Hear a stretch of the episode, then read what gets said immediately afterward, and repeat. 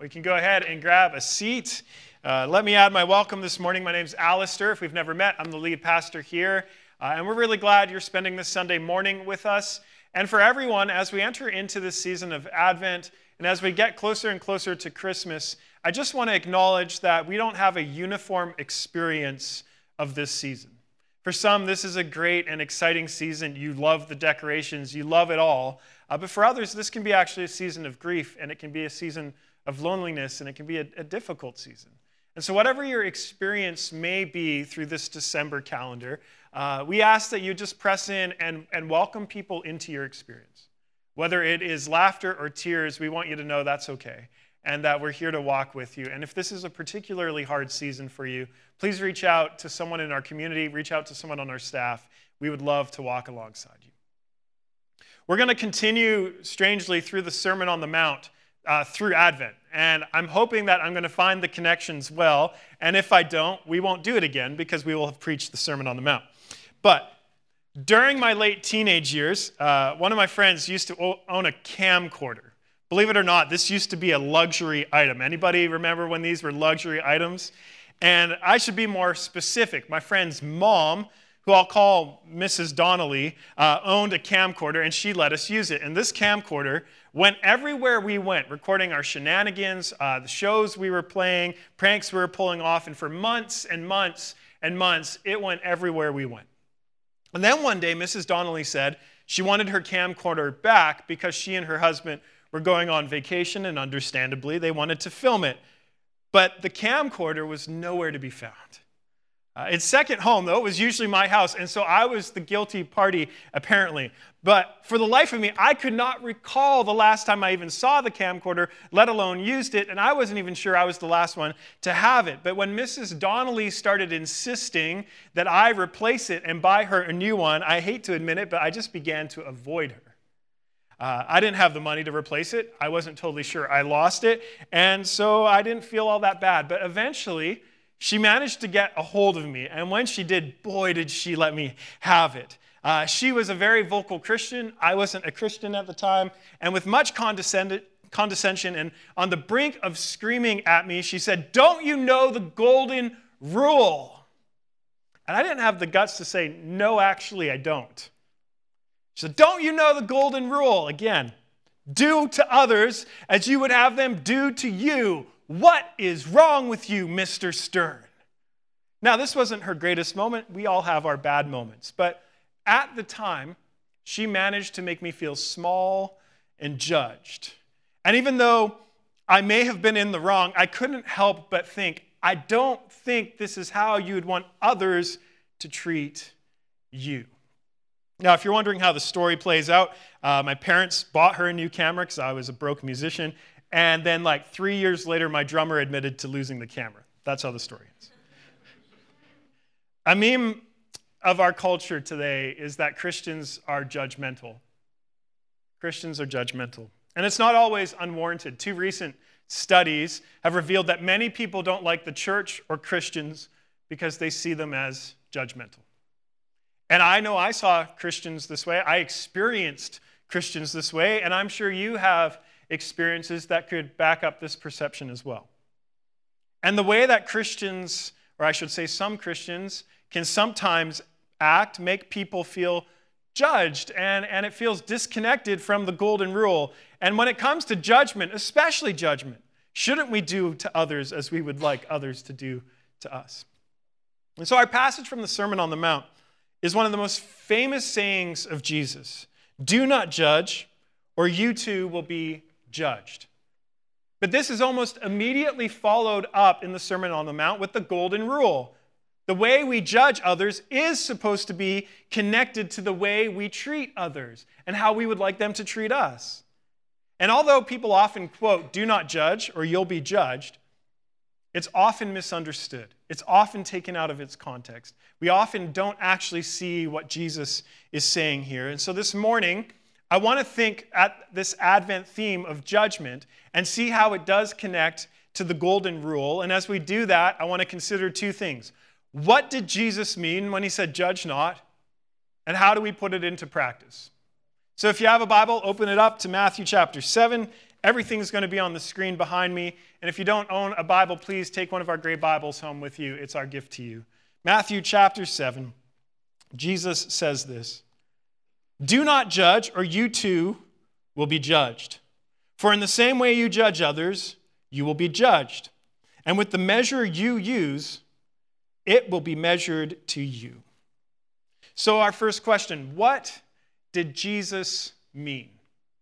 Every Tuesday, the St. Peter's staff comes together in the morning for our staff meetings, and we always carve out the first 10 minutes to play a game, to socialize a little bit. And we sometimes play Anomia, we often play the game of things, but our go to game is exploding kittens. Now, don't worry, it's not literal. Don't go calling PETA on us or anything. But we play this game, and it's actually a lot of fun. It's a card game. And one of my favorite cards in this game is the Nope card. Because if someone plays a card against you that's not favorable to you, you can just slam down the Nope card and say Nope, and they have to, t- they have to play a different card. And what I love about the Nope card is even when it's not your turn, you can just play it at any point of the game to be a disruptor, which I love. And so you can just be slapping down Nope cards. You see, sometimes Jesus, is quoted from this passage, and people use it like a spiritual nope. You know, if someone says something that has any hint of being judgmental, here's how it works quote what Jesus said, act like anyone who disagrees with you is foolish or intolerant, and then make a clean getaway. Nope. You know, when we think someone is judging what we're doing, nope, judge not, haven't you heard? If someone says something critical of a politician that we feel favorable toward, nope, judge not. If someone ever evaluates someone else's life, nope, judge not. And I've seen Christians and not yet Christians play this card alike. You don't have to be a follower of Jesus to use judge not lest ye be judged as a spiritual nope card. It's a way of shutting down conversation. And very often I've seen judge not turn into who am I to judge? Have you ever heard that? Who am I to judge? And this is a very healthy posture. You know, we're not supposed to go around casting stones at people, and it's not our job to pronounce verdicts over another person. And from our vantage point, we're always limited in what we see. We don't have all the facts. We don't have all the data. We can't possibly know what's going on in someone's heart. And so we can so easily misjudge someone. Collie Knox uh, was a British author and journalist who was active during World War II. And Knox was injured in a flying accident while he was serving in the Royal, Royal Flying Corps. And so he was sent home. And he tells this story about something that happened after he was sent home and being home for a while. Uh, he went to see a friend at Buckingham Palace to witness this friend receive the Medal for Gallantry. It's a huge honor. And so after the, sermon, uh, the ceremony, Knox and his friend uh, changed from their service clothes into civilian clothes, and they went and had lunch together at a famous restaurant. And while they were eating, a girl came up to them and handed each of them a white feather. And this was a sign in that time of cowardice, saying, You should be at war. How dare you be home? You see, this girl just handed a white feather to two decorated war heroes she gravely misjudged them. You see, our personal judgments of people can profoundly miss the mark. We never know the whole story. We never know the sum of a person. And more importantly, no one is good enough or holy enough to stand above someone and judge them. You see, who am I to judge is the right posture when it's rooted in the conviction that we don't have any moral high ground above another human being. And so, no wonder we're inclined to use Christ's words, do not judge, as a nope card, because we can so easily misjudge another person. And yet, this story about the girl handing out the feather shows that judgment isn't so simple. She misjudged Knox and his friend. And from our vantage point, we can judge her actions as misguided. And it's okay to do that because Jesus isn't prohibiting every form of judgment, but a specific kind of judgment. There's times where it's appropriate to exercise our judgment, while other forms of judgment are always inappropriate. And so when Jesus says, do not judge, we really do need to get a sense of what is he prohibiting here? What is he saying we shouldn't do? And I find the New Testament scholar Scot McKnight to be really helpful with this passage. He says we have to learn to distinguish moral discernment from personal condemnation. We have to distinguish moral discernment, so when we judge a situation and try to discern what is right or wrong, from personal condemnation, declaring a verdict over someone. So we can say, this is right, this is wrong, but we can never say, you're condemned by God. We can never say, you are completely wrong before the Lord and Maker. We, we don't have that vantage point. And so we're not being forbidden from using our intellectual facilities or, or using our mind to make a decision or, or to say, like, hey, like what you're doing here, I don't think is right. We can still speak into someone's life without condemning them. For example, we could say to that girl handing out the feathers, hey, you're in the wrong here. You shouldn't be doing this. And that's okay. But we can't stand above her and say, You're condemned to the fires of hell because you're such a horrible person. We don't have that vantage point. We could never say that. We, can, we can't speak about her motives, we can't speak about her intent, but we can discern if someone's actions are right or wrong. That's okay. And so McKnight says this passage is rightly translated as do not condemn, or you too will be condemned by God at judgment. Do not condemn, or you too will be condemned. And I think this really gets to the heart of the passage. We never have permission to condemn another soul. You see, this passage is only a nope card when someone is moving into the realm of condemnation. When you're tempted to hand someone a, a feather. You know, whenever we make a determination about someone that carries a sense of condemnation or a sense that you're less than, then we are out of line. Then we are actually doing what Jesus has prohibited. And so the logic Jesus offers us is really straightforward. If you judge, you're going to be judged. If you condemn, God will use the same measure against you. You will receive condemnation. And so I want to stress we're not prohibited from moral discernment. Think about the Sermon on the Mount so far. Think about all the ways Jesus has asked us to exercise our judgment. He says, Look at the law. Yes, you could keep the law externally, but use your judgment. Are you applying it to the heart? Do you understand the spirit of the law? He says, look at spiritual disciplines that people are exercising. Can't you see their misguided motives in their disciplines? Should you not judge your own heart and evaluate whether you're fasting or praying or giving for the right reasons? And he's going to go further still. In the next passage on the Sermon on the Mount, he's going to say, Judge between the wide gate that leads to destruction and the narrow path that leads to life. Judge between false and true prophets. Judge between the wolves and the sheep. He wants us to use our moral discernment even when it comes to other people. And sometimes, in our effort to avoid the risk of condemning someone, we swing to the other extreme. We never speak up at all. You see, when someone says, Who am I to judge? It can be healthy a lot of the times, but it can also be unhealthy. When you say, Who am I to judge? and you actually just turn a blind eye, you actually don't speak up when maybe you should. When maybe there's a clear and obvious moral issue going on. Well, that's not actually loving, that's indifference. And Jesus isn't calling us toward indifference to each other. He's calling us to love one another and to speak into one another's lives so long as we are speaking life and grace and truth and not condemnation. So, a failure to speak up, a failure to help someone evaluate or discern what's going on in their lives, can be a failure to love. And so sometimes we do have to make judgments about people without condemning them. You know, recently I was talking to someone about an author. They wanted my opinion, and so I gave my opinion. They didn't like my opinion, and it was very upsetting to them. And so, with this author they brought up, I would say that as a Christian author, they are misguided and at worst writing some classic heresy. Like it's just factual. Like it's just an honest book review. But the person said to me, Judge not. So, whoa, I'm not judging the author. I don't know the author. I don't know their heart. I don't know their standing before God. I don't know their intentions. all I'm doing is evaluating their writing. All I'm doing is saying these are the ideas they have published and put out into the world.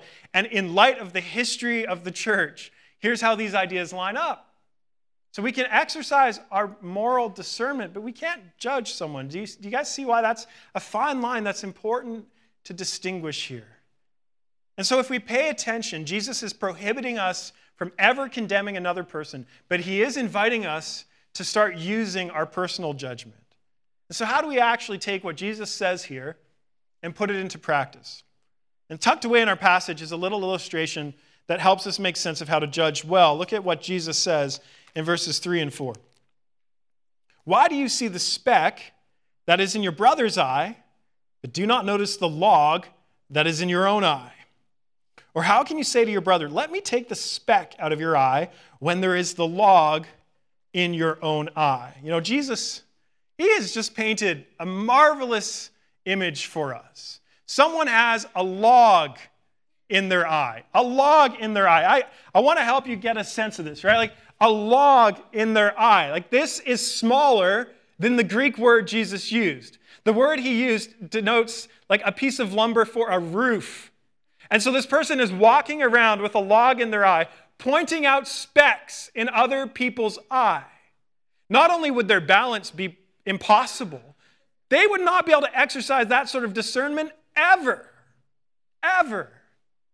And yet, now I have to figure out what to do this like the rest of the sermon. Hey, guys. Uh, you know, so Jesus is saying, this is why I don't do prop humor. It's a ridiculous image. It's a ridiculous image. This person's sight is entirely compromised. But once again, people can even take this illustration and rip it out of what Jesus immediately says next in verse 5. You hypocrite! First, take the log out of your own eye. Then you'll see clearly to take the speck out of your brother's eye. This isn't a ban against ever addressing something in someone else's life. But Jesus is placing a neon red blinking sign over other people that tells us caution, judge at your own risk. If you're going to exercise judgment toward another person, it is a very dangerous activity because you have a log in your own eye and they only have a speck. And it's a dangerous activity because we know in our own hearts how easy it is to move toward condemnation rather than discernment. And so, judgment aside for a moment, we do need to be very, very careful in the way we speak about others. Because the tongue is a dangerous instrument. James writes in his letter With the tongue we can praise our Lord and Father, and with it we curse human beings who've been made in God's likeness.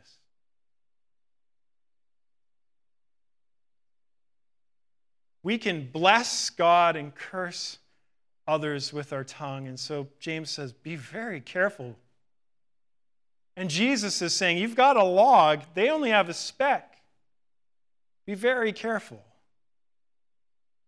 But with this caution in mind, I don't think we can fall into the mistake of thinking there's only binary options between us, either judging in a negative way or, or, or never judging, or blessing or cursing. Like there's not only binary options between these, these two poles.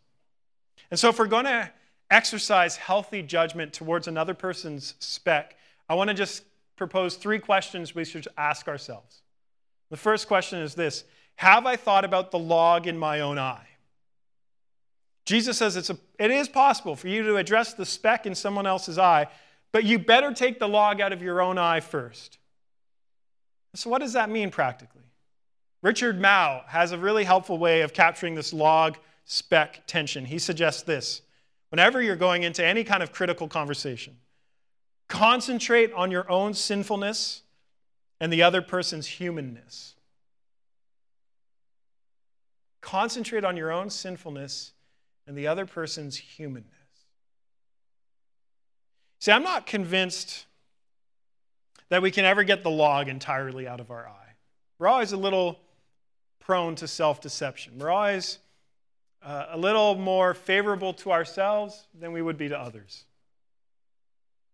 But if we have this posture, if we're aware of the log, if we're trying our best to address the log, if we're willing to concentrate on our own sinfulness and our need for grace and mercy before God, it will flavor and change the way we speak to another person if we first acknowledge the log in our own eye in comparison to but the speck in their life we've identified. So, if we're going to exercise healthy judgment, we first ask, you know, what about the log?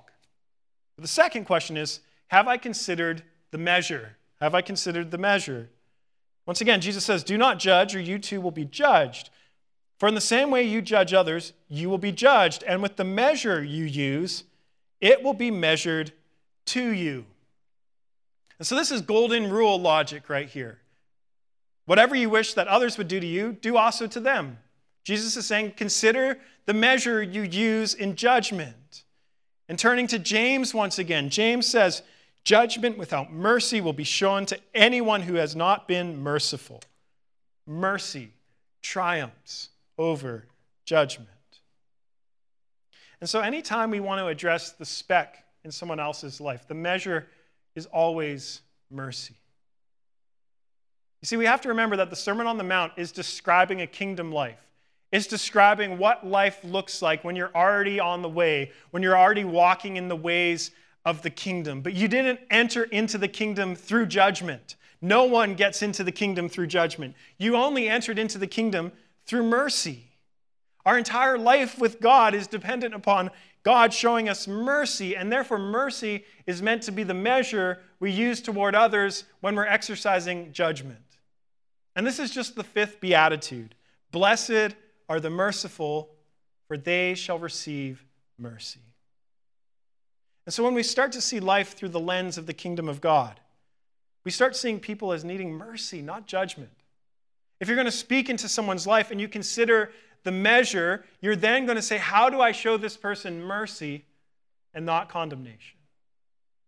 So you're going in with a totally different posture. Do you see? You're going in saying, I have my own baggage and sin to deal with here, and it probably outweighs theirs. But I still want to go and speak into their life because their life matters before God, and our relationship matters. But how do I show mercy? How do I point them toward the mercy of God? that He's shown to every single person. The third question we should ask ourselves is Will my words bring life or condemnation? Will my words bring life or condemnation? Another way of saying this is Are you trying to make a point or are you trying to make a difference? If you're speaking into someone's life because you just got to get something off your chest, you're just trying to make a point. You're not actually trying to make a difference in their life. Their life. You're trying to get the final word, or you're trying to prove that they were wrong, or whatever it may be. But if you're going into a relationship trying to make a point, it's probably better to keep your mouth shut. But if you want to go into that relationship and be a, a conduit of God's mercy, if you want to bring life, if you want to help them see what's going on from another perspective and find the way of life with you, then speak into their life. But we must always remember that we're speaking about a speck. We're not speaking about the whole sum of a person. And sometimes we can get so caught up on whatever relational issues we're facing with someone that we make that the sum of all that they are. And it's just a moment of their being. So when we keep the speck in mind, it helps us honor that the person is much bigger than a speck. But what I actually think we need to consider as we wrap up is not how do we judge others. There will be times where we have to exercise our judgment in relationship.